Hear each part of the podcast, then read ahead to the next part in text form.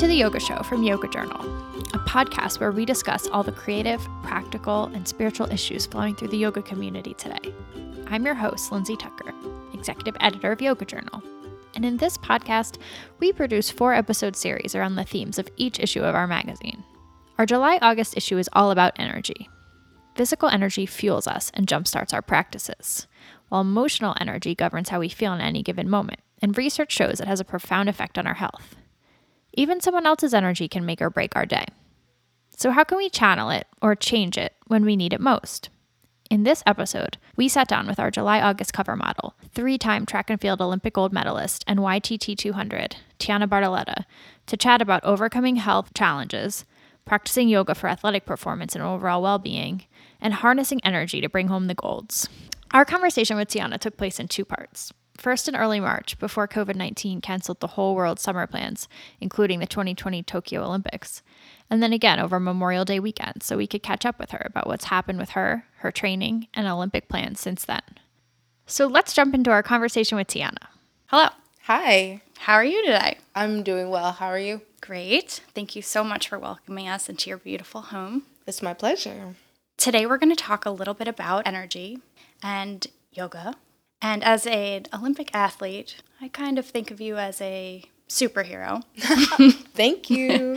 so, what I'd love to get is a little bit of your origin story. Oh, yes. Okay, so I was born and raised in Elyria, Ohio, uh, which is a really small town. We had one high school, and I played all the sports volleyball, basketball, track, and field. Um, I did this until my sophomore year in high school when my dad knocks on the door to my room and he's like, Hey, I need to talk to you. And I'm like, What's up, dad? Because he's a man of few words. So if he says he wants to talk to you, it's kind of like, Oh crap. Yeah. Right. And so he said, Your mother and I have decided that you absolutely must go away for college. And I'm like, Duh. Like, who's trying to stay in Elyria, Ohio? But there was more. He said, and we have absolutely decided that we're not paying for it. Oh. So you need to figure out how to get to college. And from that moment forward, I have no issues academically. I was on honor roll and National Honor Society and AP classes and all that stuff. Just certified nerd, no problem. But I didn't know anything about academic scholarships. I only knew about athletic scholarships. So I looked at my skill level in the other sports. and volleyball, I I'm left-handed and I didn't know how to serve overhand. I would serve underhand and it would not really clear the net a majority okay. of the time, so like not getting a scholarship.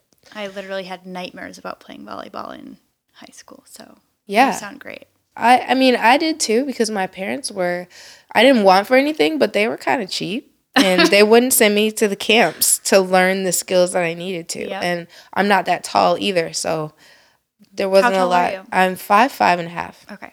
There's not a lot going on for me in the volleyball department.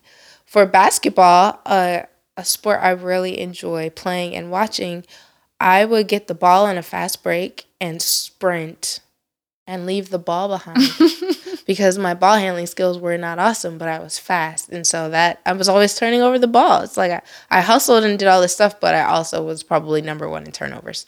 So track won by default. And once I chose track and field, we really focused on getting better and going to workshops and clinics and talking to coaches and people who knew way more than us. And that really started to develop me as an athlete. And I earned a scholarship uh, both academic and athletic, ironically, to the University of Tennessee. And that's how I chose track, but how I became uh, kind of this version of the athlete I was. It was very deliberate and intentional. And all started because my dad and I made a deal that I needed to get to college for free. And when we made that deal, I said, I did the math, and if I earn this scholarship, you and mom should still buy me a car because you get off cheaper than four year tuition. And so I got, I signed the scholarship and I got my car, and nice. that is my origin story. What kind of car was it? It was a Saturn. yeah, it was a Saturn. I was super proud of that Saturn though. Oh, yeah. The one with three doors. Oh, cool. So I thought I was the coolest kid on the block. Yeah, one of my best friends had a Saturn, and my boyfriend had a Saturn in high school. So oh. a lot of good times in Saturn. Not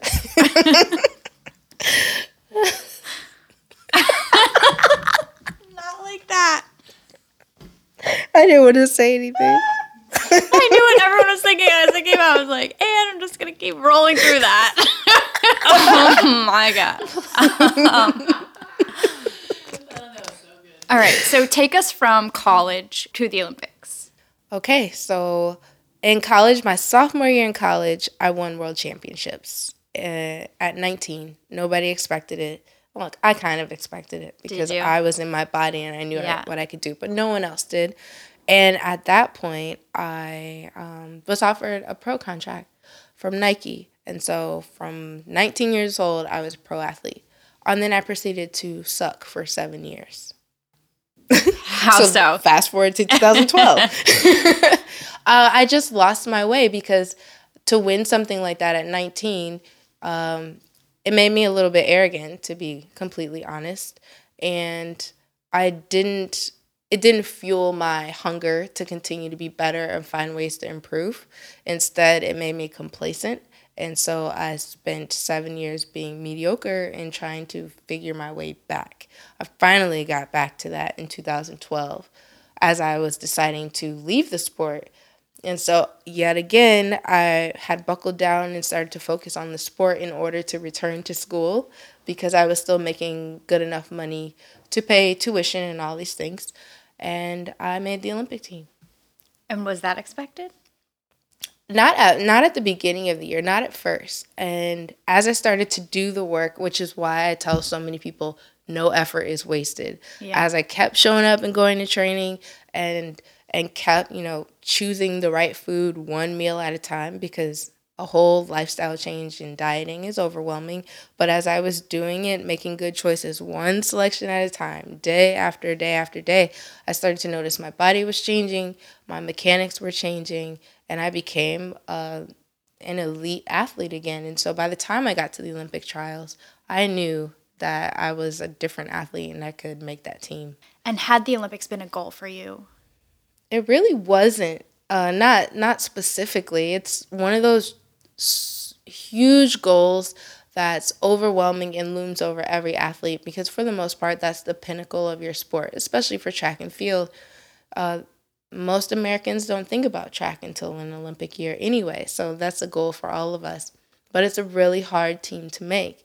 Only three people can make the team in any given event, and so yeah, you think about the Olympics, but you also wonder how realistic it is for you because for every three people that make the team, there are like hundreds of people that don't who are still solid athletes. Mm-hmm. So it wasn't something that I was born or running around the neighborhood jumping over sewers and stuff like I'm going to the Olympics. Wait, I never did that.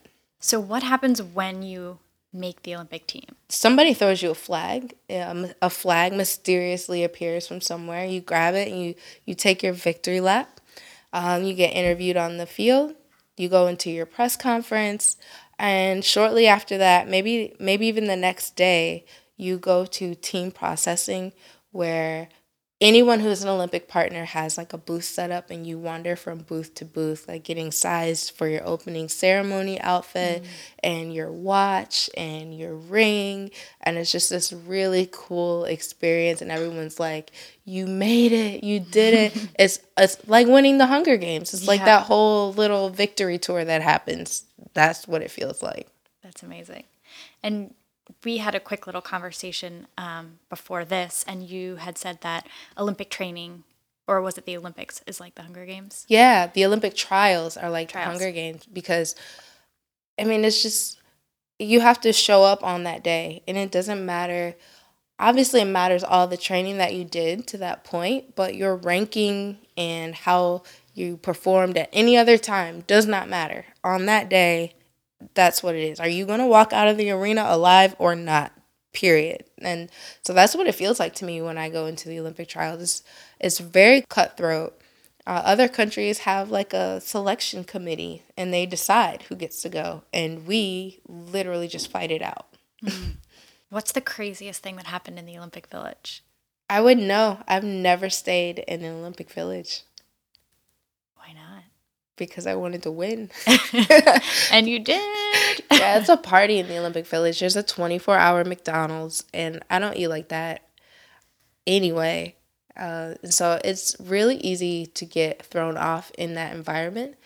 Um, we talk about, we joke uh, when we're on the team that there's like two type of Olympians, like the ones that come to win and the ones on a tourist visa who mm. are just like happy to be here. They're gonna trade pins and stuff and go to all the parties and the socials. Uh, I wasn't that type. I really wanted to come home with the medals. Speaking of McDonald's, earlier you when you were telling us how you sort of became an Olympian, how you just ended up qualifying, uh, you said that you were started to make little choices one by one, and it started with what you were putting in your body. And so I am interested in your diet and what sort of shifts that you found work best for your energy levels and just to be the best. So back in 2012, when I made my first team, I was eating a lot of steak and I ate a lot of pasta. I was eating a lot because uh, I was burning a lot and working hard. Very low sugar though. I think that's one thing I did well. I was eating six times a day and not indulging in a lot of junk or candy. Now that I'm older, it's harder and things have changed. So I don't eat a lot of meat anymore at all. It just makes me feel lethargic and I had to let that go. So I went from eating like a pound of steak a day to no no red meat. I just can't handle that anymore. Uh, no dairy. Basically, I'm kind of like flirting with vegetarianism. Mm-hmm. and I say flirting because I can't commit fully and I still like seafood. So right now, it's really just low to no sugar, very few carbs, and I try to get as much protein as possible and eat a bunch of small meals throughout the day so that I'm never actually hungry. I shouldn't ever feel hungry. Um, it's like going to a gas station and just topping off mm-hmm. without the tank ever dropping below half. Mm-hmm. And that keeps the metabolism up and keeps me pretty energized for all the work that I need to do in a day. Mm-hmm. And what's one food that you can't live without? Shrimp. Yeah. I think it's shrimp now. yeah. yeah, I think that's what it is. And what are your goals, your biggest goals heading into trials? So, for me, in my specific case, is to be healthy and to be whole so that I have a fighting chance. Um, and then once I get there with all the qualifying marks, it's honestly just to I call it my effort zone because like I'm here now. There's nothing there's nothing to worry about, nothing to fear, nothing to be nervous about. You just you essentially just shoot your shot at that moment. And a lot of people laugh at how I approach these things because they expect it to be um, more profound than I just show up.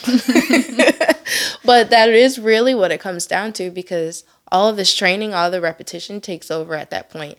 So all I really have to do is show up and trust that all the training and all the work that I've done will I I will be present enough to execute all those things on that day. And that's really all that I care about doing because to work that hard and then get there and be so scared that you don't do anything that you've been trained to do is a feeling that I've known before and can't don't sit with very well. So I will never do that. So showing up is the goal. More from the yoga show after these quick messages.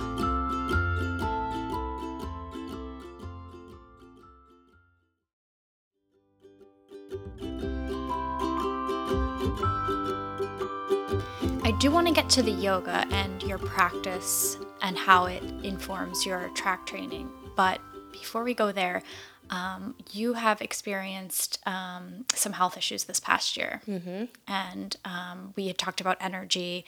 And I think that plays in really well to the message about energy and our bodies. And I kind of wanted to let you tell the listeners a little bit about what's been going on there and how yoga has helped. Yeah, so I had been training really hard in the Netherlands and I kept getting these emails in all caps, so like the equivalent of being shouted at by um, the one of the governing bodies that does our drug testing. And he was essentially saying like you are severely anemic, go to the doctor right now. These numbers are bad. And I knew that I was feeling dizzy in training, but I was able to rationalize. It's like, well, you are running a lot, you are doing a lot, the weights are heavy. Um, and so it wasn't as urgent as I, I didn't treat it as urgent as it should have been treated. And I returned home. I went to the doctor. My ferritin level, I think, was at five at the time, and the doctor said it needed to be at 40. So wow. it was really, really bad. And he kind of gave me this look like, How are you walking, let alone training? Wow. Um, we I started getting iron infusions to manage it, but it wasn't getting better, and it turned out that uh, was I was experiencing too much blood loss, which I thought was related to my menstrual cycle, and it's like yay females, we have to deal with that. It was related to the fact that I had a fibroid tumor, which apparently 70% of all women will experience at some point. And I wow. had no idea that it was such a high number but it went undetected for a long time, and that tumor was essentially hemorrhaging, causing me blood loss and severe anemia.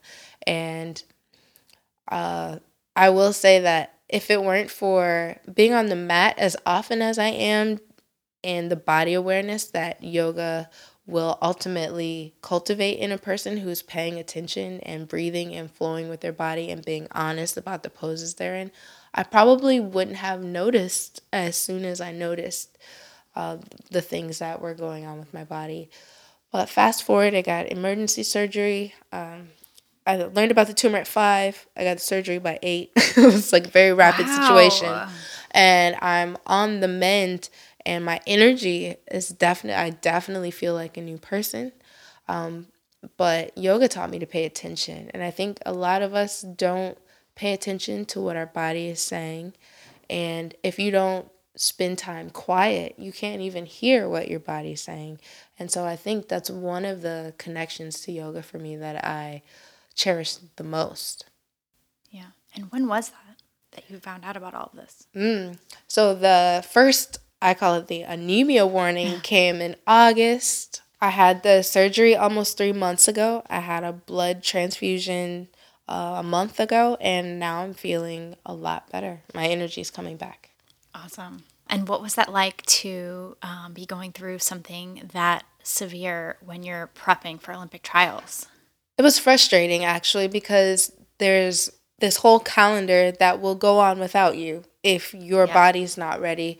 And so I alternated between being frustrated and sad and grieving and all of these things, but I just I had to keep coming back to um, one of my favorite texts, and we talked about this, the Bhagavad Gita, that's just like, look, kid, you're not even entitled to the fruits of your labor, so just keep showing up and keep doing the work, and that kind of kept me. But uh, if I let myself go down that rabbit hole, yeah, it sucks because not only are the Olympic trials coming up and the Olympic Games, but I'm the reigning Olympic champion. It's like, can I want to be whole so I can try to defend this title? Mm-hmm. But it's a, a lot to overcome. It's already hard enough, healthy. Yeah. and so, yeah, that's a lot. The something that I um, deal with both on and off the mat actually on a regular basis to try to stay sane. And you said something also that people are always surprised about the correlation between yoga and mm. track. Yeah people are always surprised because, especially in the athletic world specifically, yoga just means stretching. And a, a lot of times when I post something on Instagram, w- there will at least be two comments like, uh, I would love to try, but the way my flexibility is set up, I can't do it. And I'm just like, yeah, it's not that. It's not really about that. I'm sure that flexibility will come if you continue to practice, but you definitely don't have to be flexible to start. Yeah. Uh, for me, yoga started as a, a really, really intense practice with one teacher. Her name was Becky in Tampa. And she asked me to stand in Tadasana and spread all of my toes. And it's not something you really think about, but like I'm staring at my pinky toe now, like, move, move. And she's like, you mean to tell me you're an Olympian and you can't move your pinky toe? Like you don't have that kind of body control where you can like spread your toes. And that told me that there was still another level that I needed to access and even in a position like downward facing dog when like all of your fingers need to be into the mat and you kind of like corkscrew your arm bones and all this stuff that you don't really think about when you just see the pose. That helps me be a better athlete. It also helps me be more coachable athlete because when you're in a yoga class, you're getting all these cues from the teacher. And if you're listening, you're trying to make those adjustments for yourself. When I'm on the track in the starting blocks, there are specific angles that my shins and ankles need to be at. And when I hear that, I can do it. It's because on the track, I do it, on the mat, I do it. I mean, to me, they really go together. There's it's not really just about oh i'm going to do a little bit of yoga after because i need to stretch mm-hmm. it's way more than that mm-hmm. and you said you found yoga because you were having sleeping problems right yes sleep doesn't often come easy to me and yoga was put into my program originally as a way for me to unwind because the type of athlete i am as a long jumper and short sprinter we really train to overload my central nervous system the problem with that is sometimes you can't get offline and unwind so you can recover. And so we began to use, and I say we, I mean my coach and I uh, at the time, decided that yin yoga would be a good counter to all of the training that I was doing on the track. And so it's really restorative, and you've got like, I've got all these props, and I'm for the first time feeling my body kind of unwind from the day. And I noticed that I was able to sleep better. So it became I call it my gateway drug into yoga because I was like, wow, this is really powerful practice. Then, really good yoga teachers, um, and this one specifically, her name's Marie Mirbach in Sarasota. She would do what I call Dharma drips. It's like you think you're just laying on a bolster, letting gravity kind of just melt away. But really, you're getting all this philosophy and you're learning things that maybe you didn't know or you weren't still enough to receive before. And it really just opened me up to yoga as a philosophy as well. Has that been useful to lean on as you're heading into maybe the toughest Olympic trials of your life? Yeah, absolutely. Because uh, you got to have faith in something, right? And and yoga really teaches me to have faith in myself and the work and the effort, which I am 100% in control of. And it's really a relief to lean on that rather than all of these maybe uncontrollable external elements that a lot of people depend on to achieve goals. This really keeps me grounded and it's just like keep grinding away at it, which is what's going to be required for this specific goal. And what's your daily practice like? Yoga or the yeah. track? Well, tell us a little about both. It's all yoga anyway. um, so I on any given day, there's always a, a track session for the most part. Um, I do speed and power. So if you came to a practice, that just looks like I'm running a bunch of short sprints and resting for really long periods of time I think they always people think that sprinters don't do a lot of work because we rest a lot, but um, going that hard for that fast is like a full body blast, and you oh, have to yeah. recover from it. I hit the gym, and lifting is one of my favorite things. It's a socially acceptable outlet for anger, and I like to use it that way.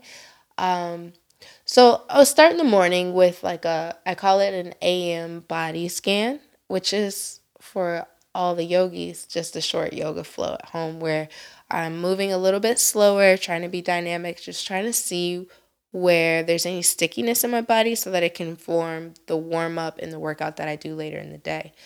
Uh, once I take care of that, I hit the try to hit the recovery corner, which is back there, mm-hmm. um, and just take care of things that I learned about my body, moving it in the morning. Uh, then I head to the track and there I'll do a whole warm up and kind of do a little, uh, like maybe less than five minutes, just like hit some quick poses to see how I'm feeling. Every now and then, sun salutations, um, really fast, mm-hmm. actually gets the heart, my heart going, and I feel really good, and I can jump right into a workout after that. And um, I do a PM body scan sometimes at the track after the workout to kind of compare to the morning, see how I'm feeling, see what I need to work on in the evening, and then that's it. But it doesn't sound like a lot, but it takes up a lot of time. Sounds like a lot. it takes up so much time. So yeah, always moving, and even when I'm not on the mat, I'm still.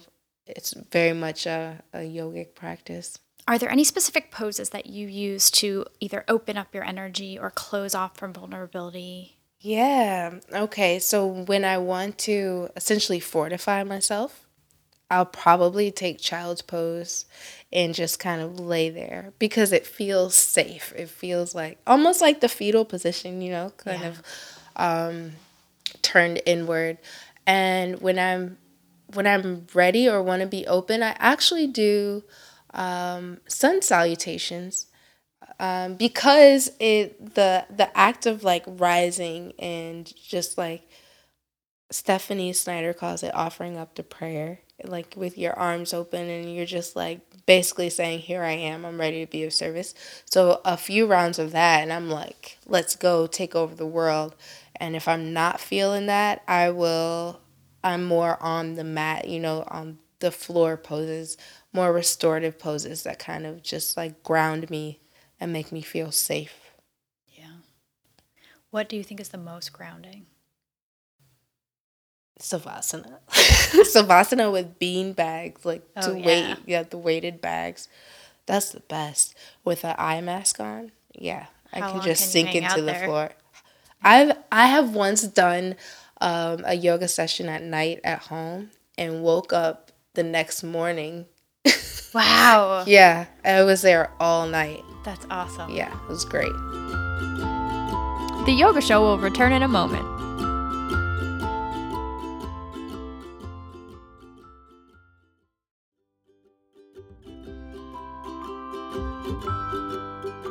Something that I read on your Instagram that resonated with me was being an empath and um, how energy affects us. I also struggle from empathy struggle. It's a mm-hmm. gift. Is it a curse? I never know. Um, it's both. yeah.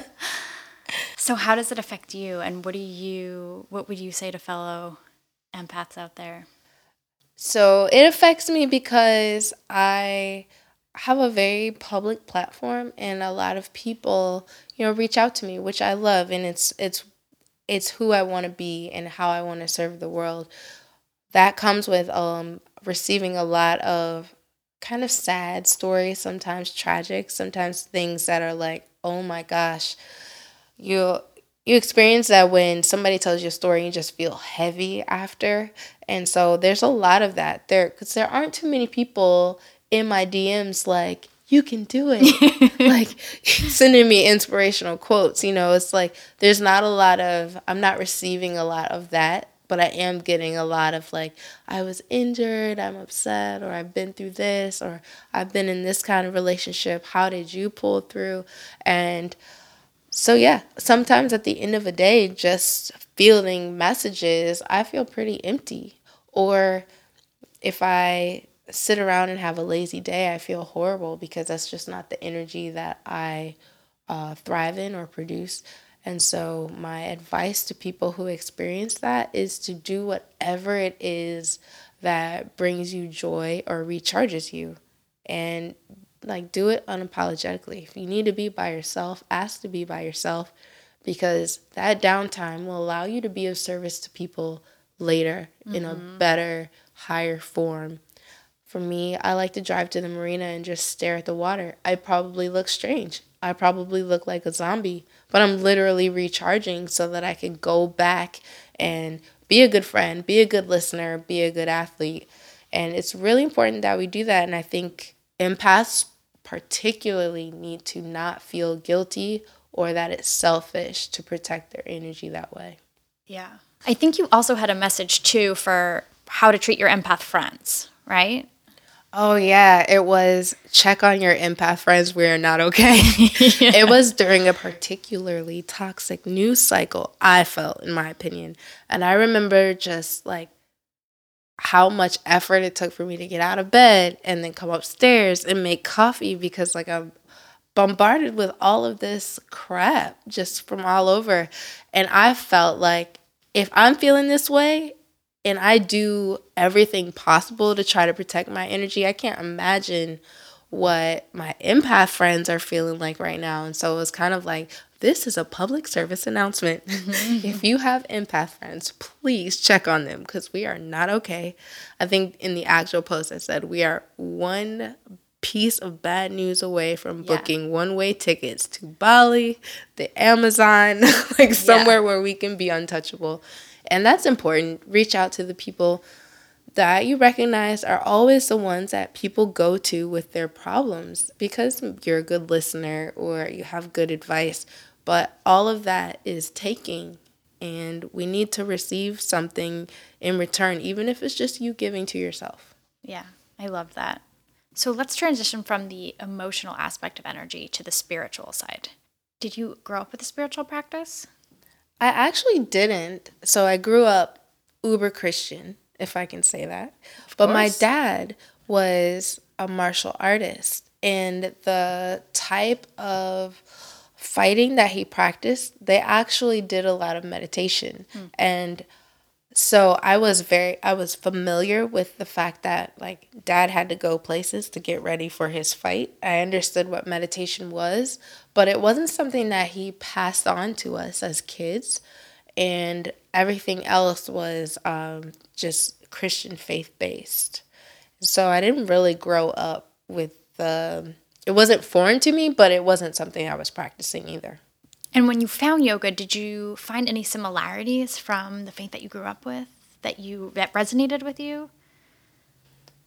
I actually did. It so I classify myself as a seeker. Like I'm always looking for answers. I'm always devouring books about a range of subjects. And so uh, one thing I struggled with when I was I'm going to call it transitioning from basically the Christian faith to what I now practice, which is like a blend of yogic philosophy and Buddhism. I wanted to find um, the similarities because I believe that they did exist. And um, one of the places I found it was in this book called Living Buddha, Living Christ. And I just thought it was really interesting that all of these at their foundation are basically preaching the same things.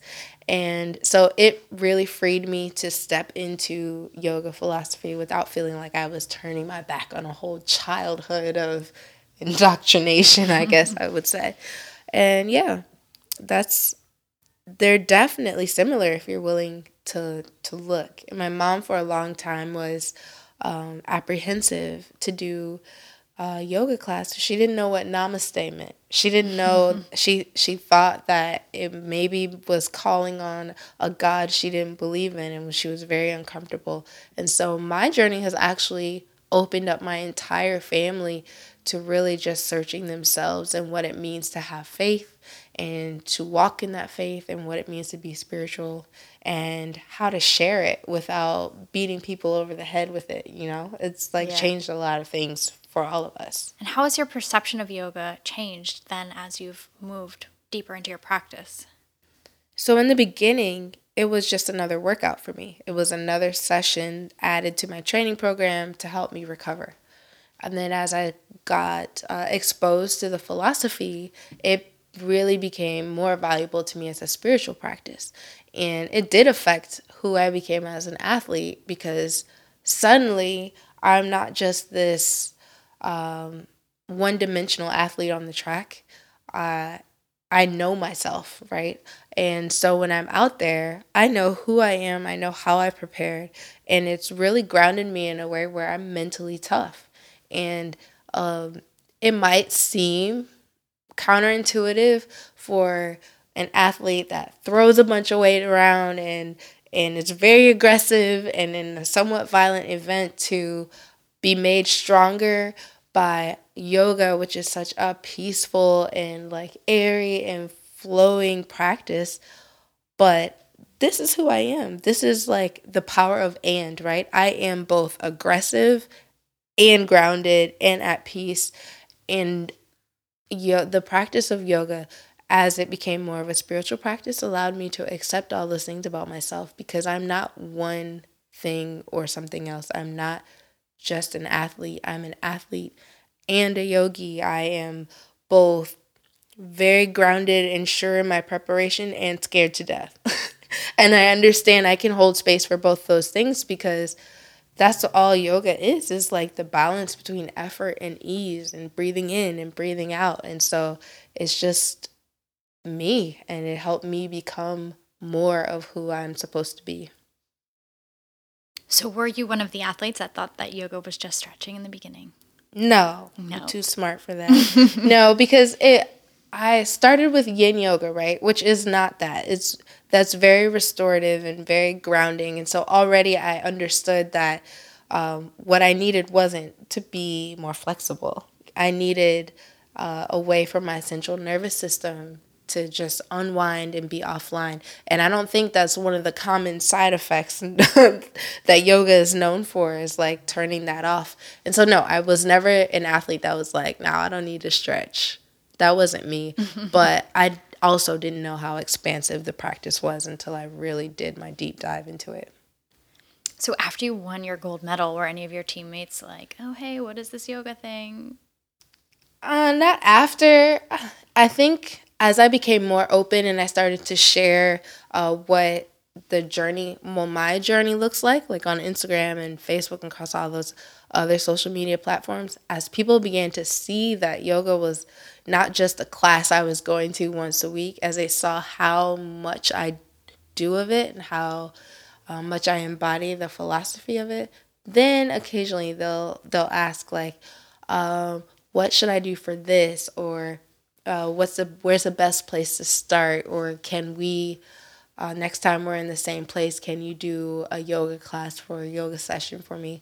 And so the curiosity is there because they see it and obviously they see the effect that it has and it's not just that i'm becoming more flexible. Mm-hmm. they can really see how it's like owed into other areas of my life. And i think people want that people just want that peace mm-hmm. i want that peace Athletes don't have that because we're always in the pursuit of something else. And so that whole contentment and being happy with what is is really difficult for us and hard to balance. And at least when I'm on my mat, I feel that. At least then I can I can have that feeling. Don't go anywhere. The yoga show will be right back.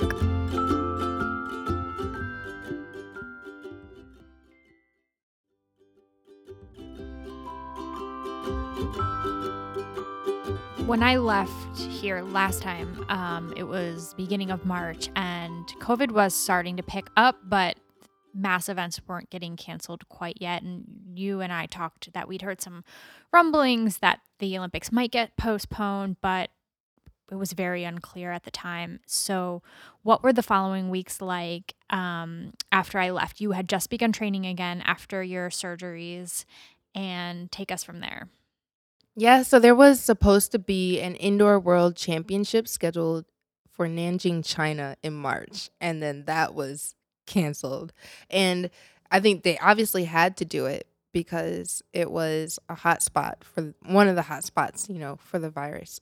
After that, it became a slow roll of cancellations. And we tried to train normally, but then school started to close and the track was padlocked and the gym shut down. And it was just like a very slow closing of everything that we needed to kind of prepare moving forward. The last thing to happen was the Olympics got postponed. It was like the very last piece of news. So even despite everything shutting down around us, the uh, Olympic Committee was still like, no, no, we're going to go ahead. Everything's fine. Don't worry. And finally, um, maybe a month to six weeks into the shelter in place here in the Bay Area, we finally got word that the Olympics would be postponed. So it's a long wait. Something that shocked me that you told me over the phone was that you found out that the Olympics were postponed just by reading the headlines in the news. Right.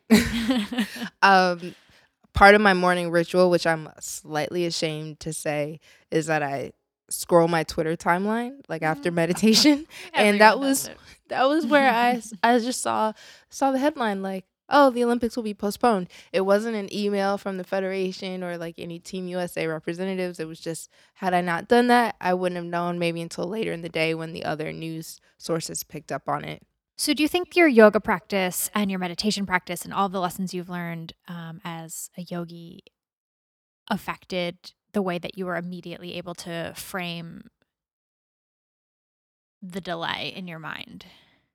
I think so because the practice teaches us how to just be with what is, right? And to not really have a reaction so much either way, to not judge the things that are happening, but to really go with the flow.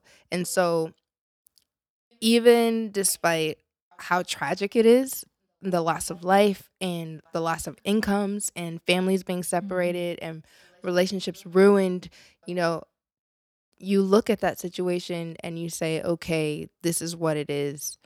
And you do what you have to do in that situation. And so, for me, in my very specific situation, I just I saw that it also for me was a gift of time mm-hmm. and that I could not squander it. I could use it to my benefit. And so you just go with the flow. And had I not been basically steeped like a tea bag in my yoga practice at this point, I would not have had such a a positive or healthy reaction to something so devastating. So what did how did you feel when you saw that headline? My immediate reaction was like, "Oh my goodness. I can defend my title. Which sounds crazy, but all I had been hoping for and mm-hmm. wishing for and needing was more time. Right. And that's exactly what I got with that announcement. Because your whole training season was basically effed up. yeah, basically, because what elite athletes who need to be at their best in July and August for championships like the Olympic Games start training in October of the previous year. Mm-hmm. I didn't start training until we spoke in February. So I was very behind. And it was, I won't say it was an impossible feat, but it was yeah overwhelming. Uh-huh. so we've been talking a lot about energy, both for this podcast and the issue of the magazine, which you are gracing the cover of. Very exciting. And something that we've been hearing a lot about lately is the possibility of when sporting events start to open up again, there will be no crowds. And we're curious about how is that going to change the energy, especially for a professional athlete like yourself?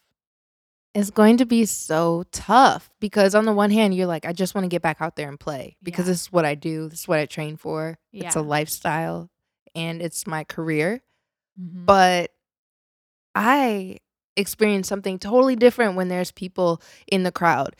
So going back to Rio Olympics, I didn't necessarily hear or see all of the faces in the crowd, but I could feel the energy going into the stadium. I could feel like just the suspense of everybody waiting with bated breath to see what was going to happen next. Mm-hmm. And I mm-hmm.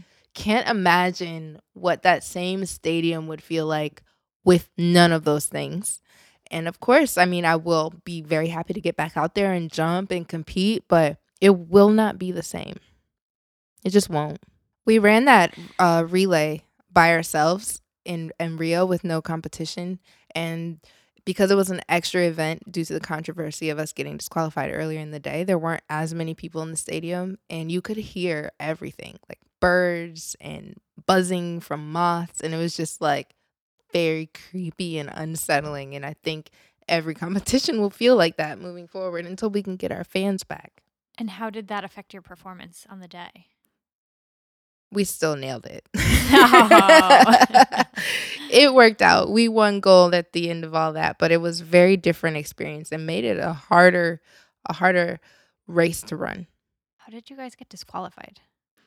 We in the first round we were impeded by Brazil. So Bra- one of Brazil's runners hit our runner and she dropped the baton as a oh, result. Yeah. yeah. And so to rectify that, we had to race and basically do a time trial by ourselves. Gotcha. To get back into the final. Okay. So there's this thing I call the turn up factor. And it's basically what happens to an athlete when they step into a full stadium. There's this adrenaline rush and there's this like pressure to really, really turn up and mm-hmm. compete at a higher level. And I'm that athlete that has a turn up factor of like a thousand. And so I'm kind of worried about what what kind of performances I would get with without having a stadium that's vibrating and buzzing with that energy. Mm-hmm. Well, thank you so much for opening your home to us and talking to us today. This has been great. Where can people find more of you? Oh, thank you. I've had a great time. Uh, you can follow on Instagram at Tianna.Bartoletta or on Twitter at T.I. Bartoletta or Facebook at Tianna B. I'm on all the things. And then you can follow my blog at TiannaBee.com. And is it B E E? Yes. Great. Thanks for listening, and thanks again to Tianna for opening her home to us not once but twice. Check out some of her writing at tiannabee.com. That's T I A N N A B E E dot com. Or follow her on Instagram at Tianna.Bartoletta. That's it for this episode. Find us on social media at Yoga Journal. And you can follow me at Lindz.Tucker, that's Lindz with a D, on Instagram for more from Yoga Journal and beyond. The Yoga Show is produced by me and Aviv Rubenstein. Follow him on social media at Rainbow Calrissian. Theme music by Katie Canavan. More from her at Accordion to Katie on Instagram. Until next time, for The Yoga Show, I'm Lindsay Tucker. We'll see you on the mat.